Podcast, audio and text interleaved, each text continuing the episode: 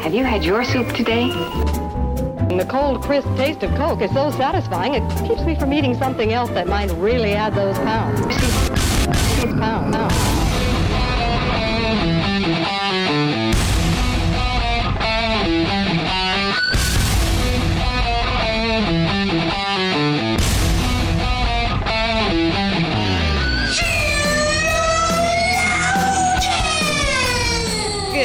Good afternoon, good evening, wherever you are. Welcome to another episode of Sheologians. We are here today to put the her in. You okay? Just do what you're gonna do because I feel like sometimes I know what you're about to do. Okay, are you ready? We then- are here today to put the her in prosperity. Oh, okay. You went that direction. In my notes, I have What? I have interview.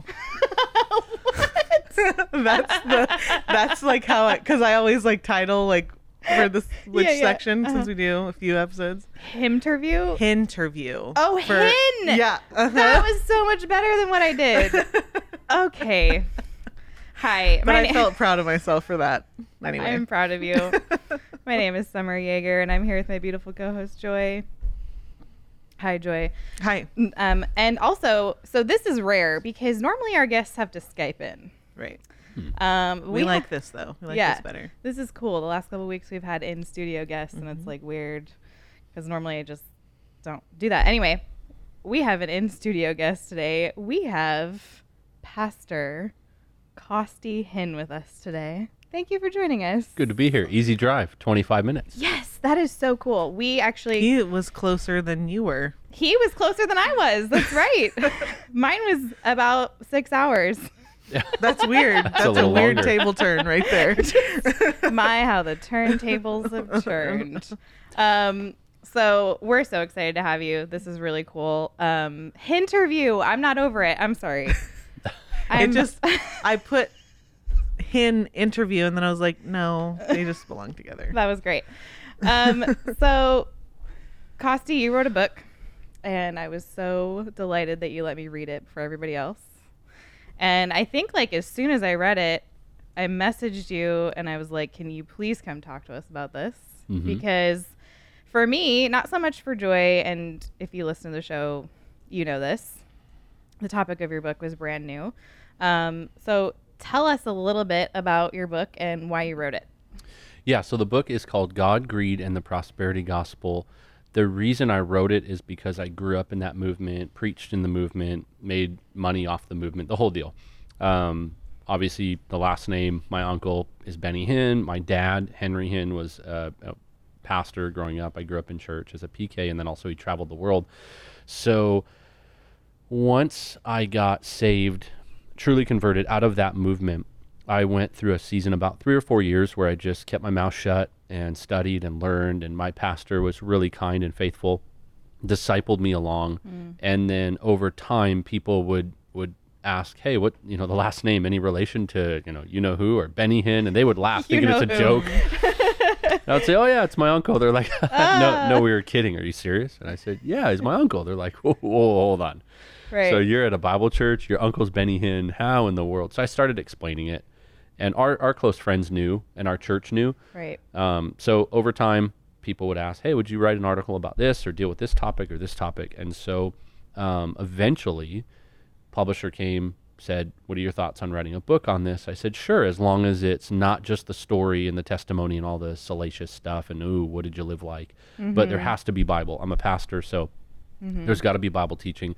So I wrote the book because I've heard time and time again from guys like Pastor Conrad Mbewe or Mbiwi, some people say it like that, that the prosperity gospel is the number one U.S. export. And mm. we have a lot of issues we're facing here locally. I understand domestically in the church, but at large globally, mm. this is a poison and it's everywhere. And so I figured if people will maybe listen because the last name, or they'll say, oh, he's been there, that this might be a book they'll read and they can come into contact with the truth, the gospel, and some hard hitting uh, areas that we need to address in the church. Right.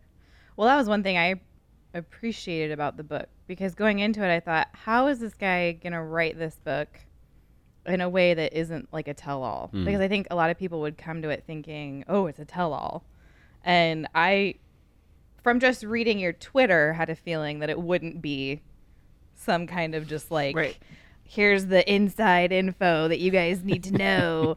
um, and it wasn't. And um, I'm really, I'm really thankful for that. But was that, how hard was that for you? Hmm. It's a good question. There's a few areas that were pulled out. I, over the course of the writing process, though, would run it through. I had my wife in the mix, and she's a, a smart left brain, you know, thinker, critical thinker as a woman, and, and sharp. And so I'd run things through her, and she'd look at things and say, "Well, hmm, that's not bad." I said, "Well, wh- what do you mean?" She's like, I don't know. That seems a little aggressive. And I said, Well, honey, they need to know the truth. And she'd say, Okay, no, that's fine. And she'd give good feedback and Yeah. constructive criticism. So I would look at things like that. Right. But overall, I think this too. It- It's not about me and, and us or whatever. It pastorally, if you're going to preach and write the truth, there should be a balance. And we don't have a license to just go nuts and say whatever we want and unleash. Everything has to edify, it has to be truthful, it has to be applicable. So, the same way I wouldn't just get up in a pulpit and go off uh, without purpose. I may go off on some topics and I may have to address some things with hard lines, but then it's got to go somewhere. And so people have to, you got to bring the cookies down, so to speak, from the top shelf and serve it to them in a way that they can clearly um, take it in. So, in looking at the book, there were moments where I thought I could put something here, yeah, but that's just kind of dirty gossip. Where are there moments where people need clear truth and and Bible teaching? And then are there moments where I need to explain, look how we lived, look what we did. Now understand this is on donations, and then Mm. you know you be the judge as the reader. Is that okay or not? Right. Well, you did that well. Yeah, well, I think that there's that. Um, I guess there would have been that temptation to make it, to make the book a little too specific about your life, just your mm-hmm. life, and turn it into like a salacious tell-all. Mm. But then I also think there would have been a temptation, I guess, to maybe like broad brush the whole movement mm-hmm. As well. And I'm sure that you've gotten some feedback from people that are saying, well, like the book that you wrote isn't to my what I believe. My corner. You know. Yeah. Um, and so I guess just talk about that. Talk about Yeah. how you like is that something that you intentionally tried to not just like s- make sweeping gestures about a group of people necessarily, some of whom are legitimately brothers and sisters in Yeah, Christ, yeah. you know?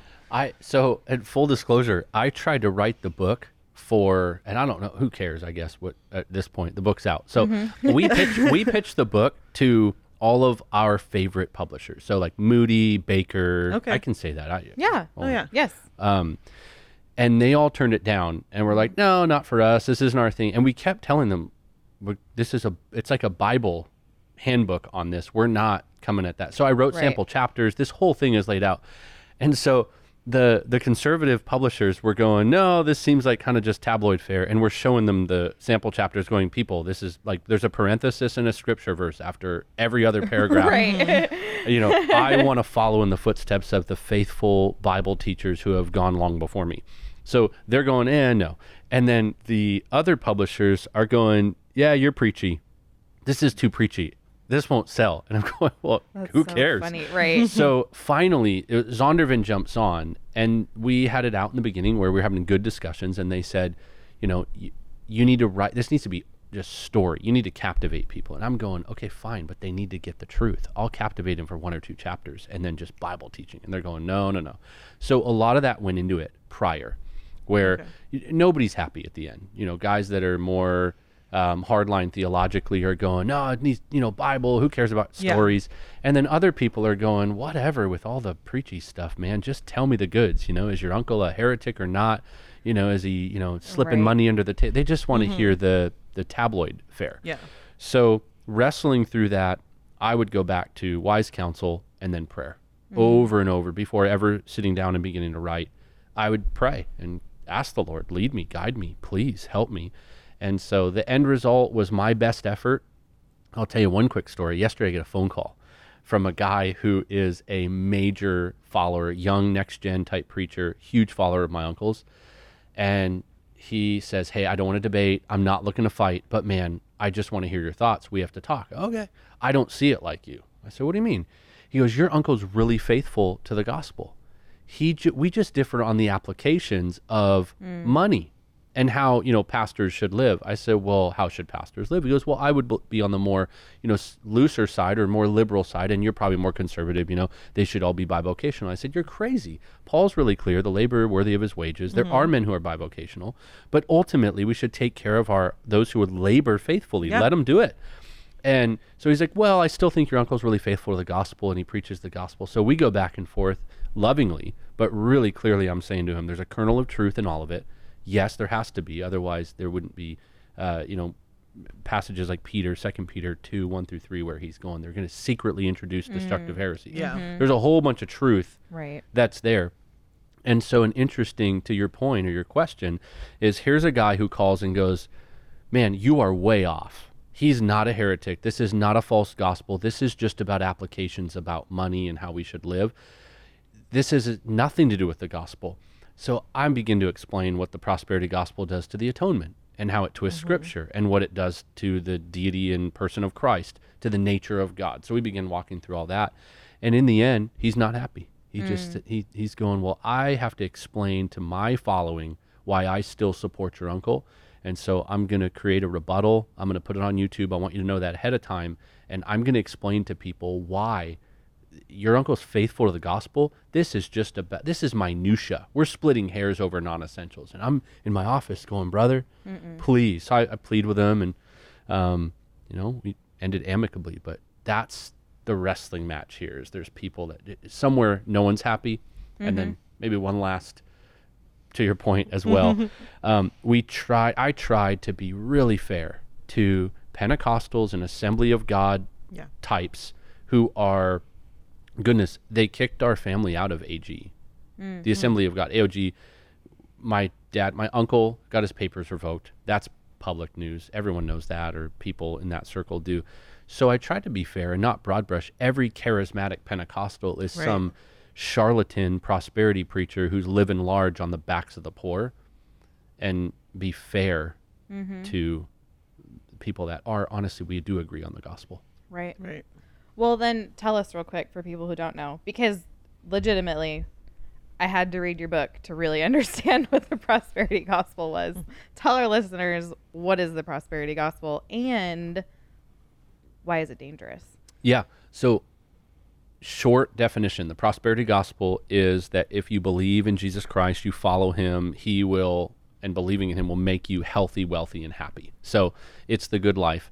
And right away, for people that grew up in in your bubble, no offense by that. That's that. right. I'm in a bubble. you are. Yep. And and side note, you're what we want to raise as kids. Mm-hmm. No one wants their kid to know have have experienced Right. all this. You're not Right. like, hey, don't test it all, and then that way you'll know a lot when you're older and you can deal with. The goal is to raise children that are going the the prosperity, huh? No, I've been just I've been in getting the Bible all my life, Yeah. and right. so yes and amen to that. But for you know for people that are not in that, they're pretty familiar with it. It basically is that, and you don't have a theology of suffering. You hmm. don't have any explanations, or you avoid passages that deal with suffering, deal with trials. God is not a Psalm 115.3, you know, our God is in the heavens, he does whatever he pleases type of God. He essentially is the puppet, we're the puppet master. And kind of shotgun definitions here. Faith, as Summer winces, um, Oof, it just was it hard to is- hear. is a- faith is a force that you use to control God. So what you believe, you can have, and that reaches back into you know mid to late 1800s metaphysical stuff, mysticism, that New Agey idea that if I think it and if I say it, I can make my reality. And Law of we attraction kind of. it is. We used to say, um, you know, you can make it with your mouth, or people start making fun of it, going, "Oh, name it and claim it, blab it and grab it." But those those jokes are rooted in truths that we used to say. You know, you can make it happen with your mouth. Now we know biblical confession, like a Romans ten nine, believe in your heart, confess with your mouth, or a First John one nine. If you confess your sin, He's faithful and does forgive us our sin. So confession is not about getting stuff or making things happen. Confession is confessing my sin Right. And my status before God as a helpless, depraved individual who needs Him and turns to him. So that would be the difference. Mm-hmm. Conversely, or in addition, faith is a belief in what we can't see. It it'd be the key to salvation. Where in the prosperity gospel, faith is the key to stuff. So mm. Ephesians 2 8 9, for it is by grace you've been saved by faith, not as a result of works that no man may boast. So that's real faith, the definition of faith. Right. In the prosperity gospel, if you don't have that job promotion you want, if you d- aren't having a baby, you're having trouble because you're you're not getting that child that you've been praying and asking God for. If you're not seeing a breakthrough with your child's conversion, you have a, a prodigal child. If you're not driving the car you want, you're not living in the house you want. If your life is not going the way you want it, it's because of your negative confession.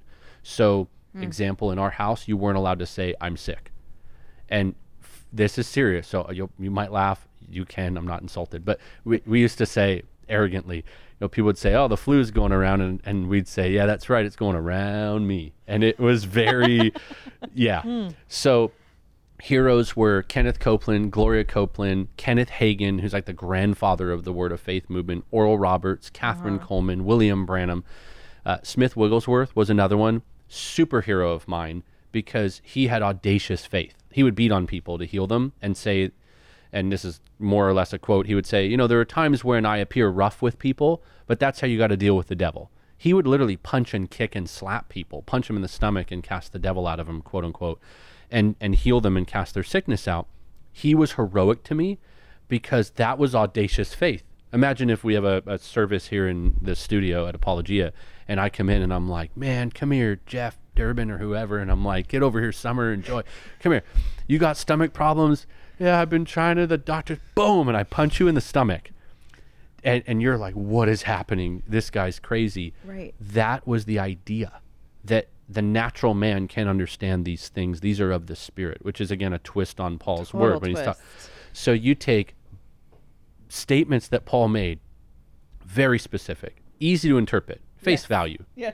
and you just go, man, you guys don't understand. This is a work of the Spirit, and you create man made doctrines. Well, Mm. that is faith in the prosperity gospel world.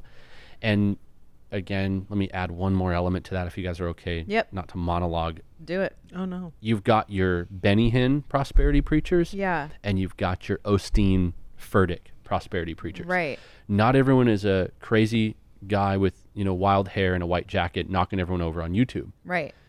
Many next gen younger mm-hmm. pastors have figured out mm. how to produce better and better uh, results by not being so crazy. So Osteen, big white smile, mm-hmm. handsome dude, sharp hair, gets up there and, and gives you like Oprah Winfrey Yes. theology where it's going to be all good and you're a you're you're of good stock. You're a daughter of the king, the most high God, all that stuff. That's Osteen. Right. He's figured out how to brand himself. Right. Furtick, same thing, just more V-neck, skinny jean style with the beard, and Hipper. he's yeah, Yeah. way more hip. So guys have figured out their niche. You're not going to mm-hmm. see a lot of Benny Hinn stuff anymore because the world has figured out that's insane. Mm-hmm. But it's the same theology. It's just been repackaged and rebranded. These people believe what word of faith theology has taught. They mm. believe what Orthodox Christians, even charismatic and Pentecostals have said, that's heretical. That's completely false. We don't actually Really? believe that. Oh, yeah. This is rooted in that. Okay, so so far you've used so we have prosperity gospel, word of faith. What's the relationship between those two? Are they the same? Are they different? So I would say they live on the same street, but they're two different houses. Okay. The Word of Faith movement is going to be rooted much more in metaphysical thought Okay. type of belief systems. So you've got Phineas Quimby, and there's a whole cast of characters. Kenneth Hagin grabs on, and this is verified. It's in a book by D.R. McConnell um, about the Word of Faith movement. He did a great job. Um, I believe he is one of the best books. And he took columns and showed that Kenneth Hagin actually plagiarized material from this mystical, metaphysical Oh, wow. Okay. teacher and rebranded it. Hmm. And you think mid 50s into the 60s and 70s, what was starting to happen? Radio, TV, media. And so these guys are taking these. Oral Roberts jumps on board and goes from just being kind of a big white tent revivalist Yeah. to using radio, media. Um, Aimee Semple McPherson, same vibe, same thing. Kathryn Kuhlman through the 70s, my uncle's hero, does the same thing. So TV and media start to put this stuff everywhere. And so they're grabbing onto things. The Word of Faith movement is much more um, insane in their belief about faith, and it's very metaphysical. The prosperity gospel is much more apt to make its way into an American church, and people won't even notice it. Word of ah. faith theology, you're going to notice, but pro- the prosperity gospel is linked to God wants your best. God's will is your best. God's will is your, He wants to heal you. He will heal all of you.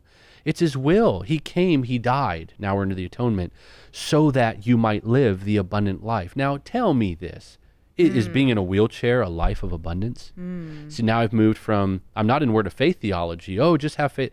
I'm in prosperity gospel. What God wants for you is this.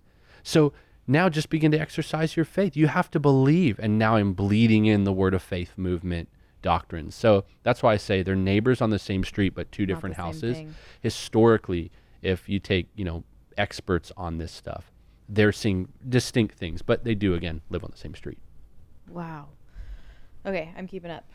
I have so many questions. You all right? I, yes, it's just um, it's like a whole different language, but and it's interesting how you mentioned earlier, like there being kernels of truth, because um, I think you just said, you know, like he came and he died so that you can have abundant life. hmm Well, we will have an abundant life That's right. in eternity. Yep. And so it's interesting how those little Yeah. twists and turns can can mess with the atonement the Mm-hmm. atonement and what all of this was for. So that's that's just really that's interesting. Well, and it really, I think what you see, and you kind of, you already talked about this a little bit. It, what you see generally is kind of the mentality that, like, what's the real harm? hmm You know, like they're, they're leading people to Christ. People are in churches. That's What's pragmatism. like, what's the big right. Problem with it and Mhm. and i've you know i've had um i've also had people say um more i think more in terms of like continuationist versus cessationist conversation um where people are like well i know i know continuationists or charismatics or whatever word they use that are more faithful than or like more um they live more like Christians, I guess you could say, like they're ho- more hospitable than Mhm. the Reformed camp or the cessationist camp. Like they're, and so it's like, I know, and they, in some ways, they're doing better. So how can you, how can you just condemn this group of people that believe this thing when their f- like faith is appearing to be applied better in some cases? Yeah. um i mean i think if we're talking about broad brushing everything i just said in that statement is very very broad brushed Yes. um but i think it's apparent i mean even in just the short amount of time you've been here what the harm really is hmm and we we've talked about that we've had to talk about that on, with so many topics so what's many the topics. harm hmm I- Why can't you say women are equal to men? What is What the is the big deal? right. right. Yep. Well, the harm is in how people end up living. Mm-hmm. How do people end up? eh, Well, and here's a question that um, you did explain in the book, and I have heard explained before, but I have a hard time putting my hands around it. So you said earlier, in the prosperity gospel, there is no like theology of suffering, Mhm. and we're gonna skip Yeah. that. But you also said, and and Conrad says this too, Mm-hmm. that for the prosperity gospel is our number one export. That means that the prosperity gospel is going into nations that is not as privileged as we are, Mhm. where there's a, there where there's much more suffering. without a theology of suffering Yeah. you're missing there's holes giant holes right. in So, this. what would be the prosperity gospel's appeal Yeah. where suffering abounds? There's holes, you say, but I would say there's even more opportunity to to make a lot of money and to have something or a product that you can market to a bunch of people that are desperate for it. Okay So there's holes to us because we understand the truth. Yeah. But think about it. I was going to say white man, but there are black prosperity preachers too. But for all intents and purposes, let's use a few of the big names. Like Joyce Meyer, she's mm-hmm. flying in to. I have a friend in Malawi, African country, and she's huge there, mm-hmm. and she puts out all her material. And my uncle flies in, and so you you what you have is a lot of American, let's call them that, American preachers who roll in, and they fly in on a private plane. They are living the American dream. They come into town, and we used to do this all the time. They pack out stadiums with hundreds of thousands of people. And in Mumbai, India, we actually had over a million. This is verified. Go to YouTube. Wow. All over there. Um, multiple times uncle's been, but the trip in 04, I was there. I'm on stage, literally people as far as the eye could see, like ants. And it was what we were offering that made them come. And so, just like the world says, you know, if you just believe it, you can do it. If you just eh, work hard and believe in yourself, you can have it too. That's what celebrities say, right? If you you go to the ESPYS, you look at the Grammys or anything, what do they all do? I'm so thankful. Thank you to my fans. Thank you to my family. We did it. If you just believe it, you can do it too. Really, every single person's going to win a Grammy. Right. Can every? Right. But what do we do? Well, Everyone's- everyone in that sea of mi- Yeah. a million people can stand on the stage where It- you were. exactly. Yeah. but it it sells and it draws and it keeps dreams going and keeps kids wanting those things and keeps them buying albums and keeps them following and you know buying the merchandise so same thing with prosperity preachers you get up on a stage and you say i have flown all the way here from america to tell you that the same god who blesses me in my country is the same god who will bless you. And the people roar. And you say, The same God who blessed Abraham, the same God who raised Jesus from the dead with power, the same God that used Paul the Apostle in power and signs and wonders will bless your life and fill you with power too. And I mean, I could imitate it, it makes people mm-hmm. feel weird, but that's mm-hmm. ultimately what we did. And then when you tell stories, oh, I remember when my wife and I had nothing. And the Lord spoke to me as clearly as I'm speaking to you, and He told me, Give it. And it was my last five dollars. And he told me to give it and this preacher came and i didn't like the preacher. I didn't like he had too fancy a shoes and too big a watch and too nice a suit. And he was preaching about money and telling me to give it. And i was wrestling with god and finally god said if you want me to bless you then you bless that man. And so i did it and we went home and we had nothing. We didn't know how we're going to pay the rent. And there was a knock at the door the next day. And a man handed me an envelope and said god spoke to me. And it had $10000 in it. Or you know let's say 5000 would sound better. I gave my 5 and he gave me 5000 that's the god we serve. And so you you do that. And now you play it out. 300000 people in a stadium in brazil or in nigeria mm-hmm. Just do the math on the numbers if everyone their gives a couple yeah. bucks I can't do that kind of math.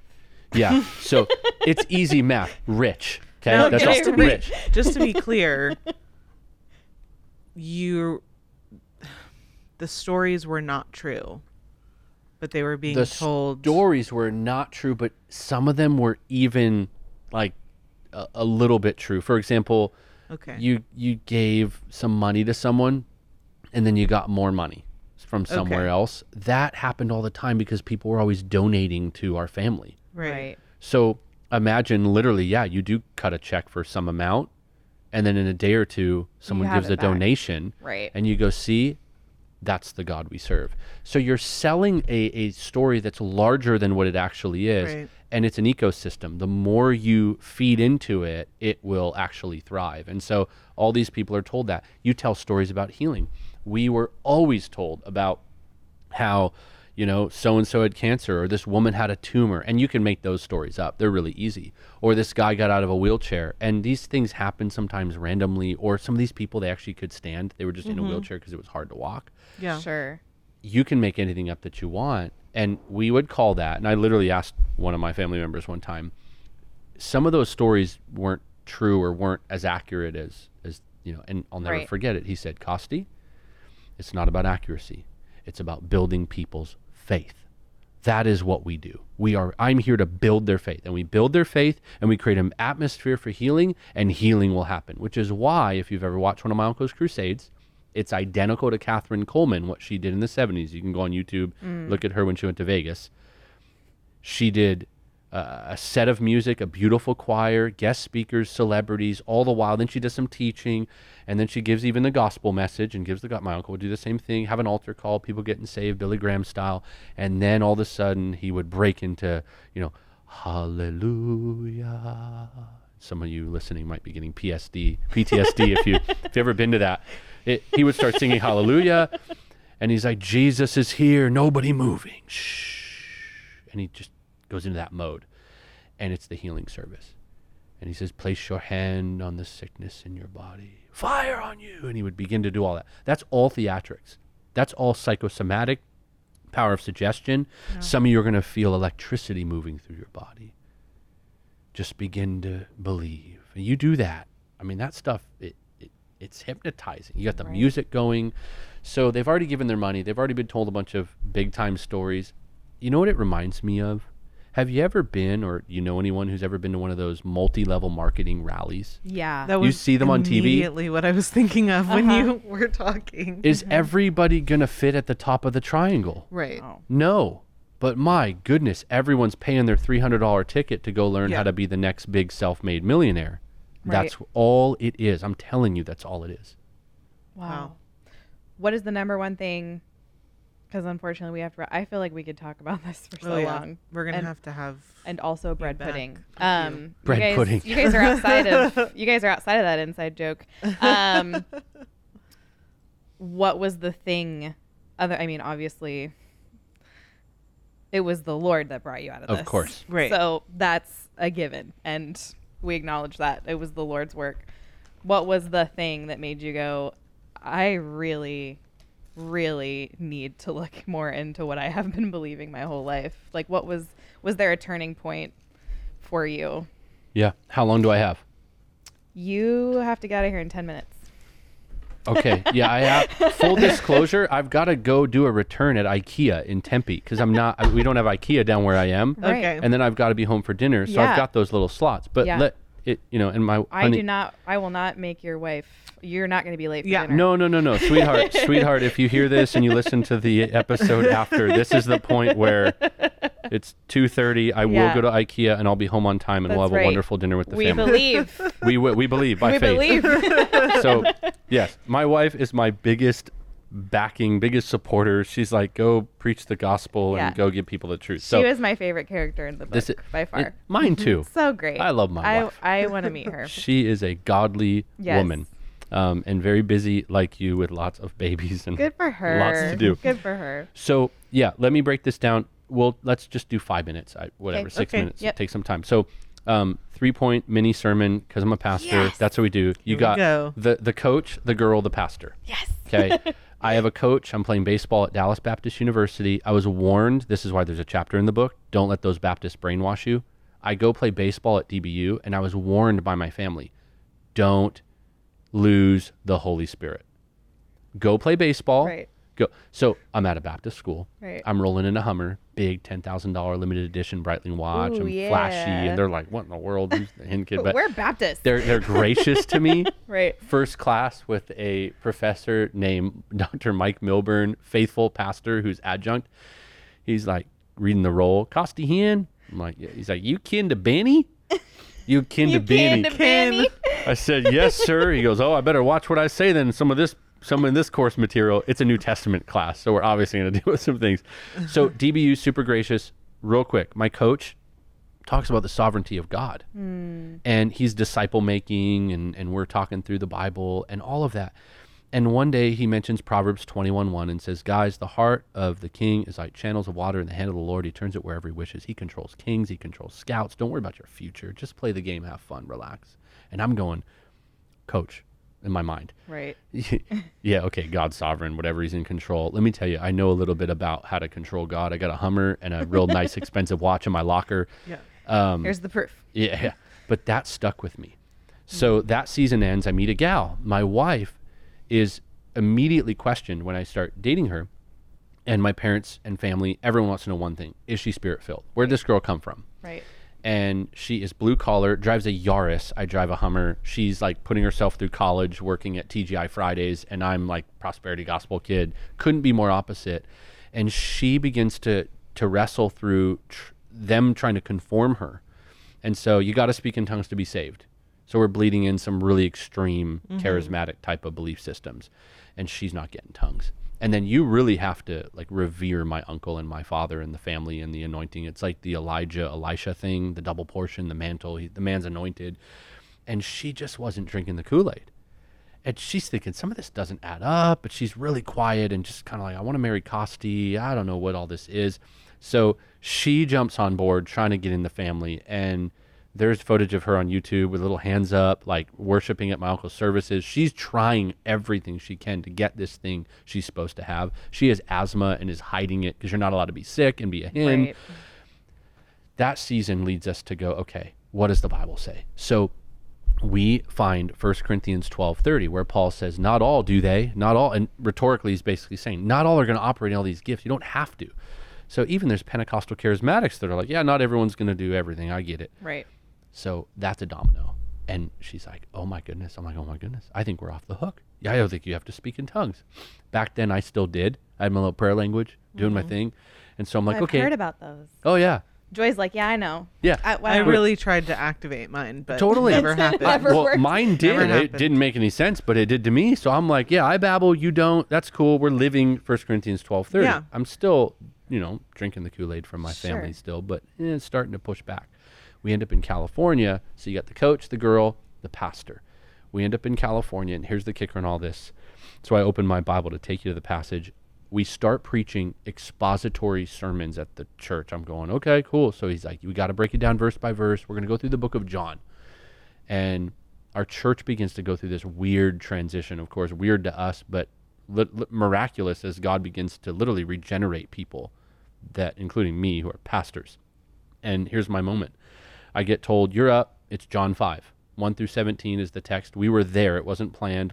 Pastor's going to be away. It says i need you to preach. I'm like okay.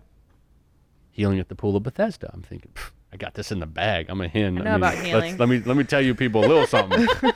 Um, you know, not down with tongues being mandated. Uh, look, there's some crazy stuff, but let me tell you all about healing. So I go to study, and I'm in John 5, and my pastor throws a commentary, burgundy thing on my desk. It lands. He goes, Hey, this will help you keep the train on the tracks in study. It's by a guy named John MacArthur. I'm like, Oh, yeah, whatever Here it- he came. it doesn't click that that's the guy my family hates. On TBN one time, my uncle says, you know, I'm gonna wish I could blow someone's head off with my Holy Ghost machine gun. It was talking about MacArthur. Yeah. No love lost. So I open it up, but not before beginning to observe the passage. And I'm looking, and Jesus targets one man out of a multitude. I'm going, that's weird. We used to say he, he's going to heal everybody. It's always his will. Then move down the passage, lower left hand side of my Bible. Jesus says, Arise, pick up your pallet and walk. And the man immediately, John says, immediately gets up. I'm going, hmm, right away. That's power. That's powerful. No fanfare, no music, no atmosphere, no offering, mm-hmm. no white jacket, no anointed healer, no choir, no nothing. Just healed. Then the man goes off, wandering around and gets lost in the crowd, and Jesus slips away. And the Pharisees see him go, Who told you you can pick up your pallet and walk? Don't you know it's the Sabbath? You can't, you can't work, basically, because they had all these extras that you couldn't do. The guy goes, Oh, the, the man who healed me. And John records because he didn't know who Jesus was. And that hits me hard. I'm going, you didn't know who he was. How do you not, how do you get healed then if you don't know who he was? Because you have to know him to have enough faith to believe and get healed. Yeah. And I'm going, okay, here we go. Uh, commentary time. I grab this thing, and old MacArthur, in the MacArthur way, says, here is God's sovereignty in action. Christ as a sovereign healer. Word sovereignty. I'm going, oh my goodness, that's what Coach used to tell us. God's in control. We're not. He does as he pleases. We, and he keeps going and he says, and therein lies the cruelest lie of faith healers today that the people they fail to heal are guilty of negative confession, unbelief, that if they just had enough faith, they would get healed. Here, a man doesn't even know the Greek word, literally doesn't even perceive who Jesus is, and he, he gets healed. So the the waterworks are on. I'm crying. I'm going, what just happened? Everything floods in. I had cracks in the dam of my theology before that, and just picture in your mind, kind of everything bursting through. And I literally repent in my office, crying, vowing to God that I will literally preach the true gospel for the rest of my life, whatever it takes, whatever He calls me to do.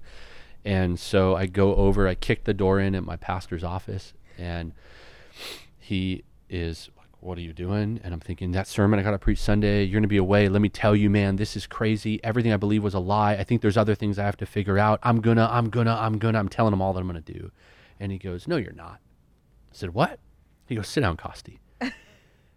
you're not going to do any of that. God's got a handle of it on his gospel. He doesn't need you. He doesn't need me. He's a sovereign God, just like you just found out. Listen, mm. brother, you want to be a pastor or some showman sideshow going on about everything angry guy on the internet? I was like, well, I want to be a pastor. He goes, what does a pastor do? I said, serves the church. He goes, here's what you're going to do then. You're going to sit down and shut up. You're going to go back to that office and serve our church. You be faithful. You're going to go to seminary. You're not a pastor anymore. You're PIT, pastor in training. I felt like a pledge at a fraternity. Right. Like pledge right. And he goes, and we'll do this right. And you focus on being faithful. And if God decides to use you to speak on this issue, he'll determine when. But right now, you just focus on being faithful. And so I'm, I'm humbled. I feel like I just got whooped by dad, you know, and, and sent back to my room. And so I spent three, four years just silent seminary, being discipled by godly men. So that was my moment. Um, and the Lord, through a process of faithful people, saved my life and called me to preach the true gospel. So, um, yeah, that's why I needed a few minutes to Yeah. explain. I wanted to give you the, the, the story. That's the part in the book where I cried. My husband was like, "You cried? you don't do that." I know. Okay. Um, Mrs. Hinn, uh, he's leaving. I'm getting him out of Yep. here. We're not Um, keeping him where can they any Where can longer. they buy the book? Uh, it's on Amazon, Barnes and Nobles, Lifeway, but they're not giving a discount, so don't buy it on Lifeway. Okay, go to Amazon. Go to Amazon. There's discounted right now. That's right. ChristianButt.com. I already said that. You know what? I'll link it when I post this episode on the Sheologians page. Yeah. So you We'll guys tell you where to find it. go there. I'll make sure to link to it. Thank you so much. This was so much fun. God greed in the prosperity gospel. Prosperity. That'll be our next t-shirt. No, I'm just kidding. It won't. Okay, that's it for this week, you guys. We will see you next week. See ya.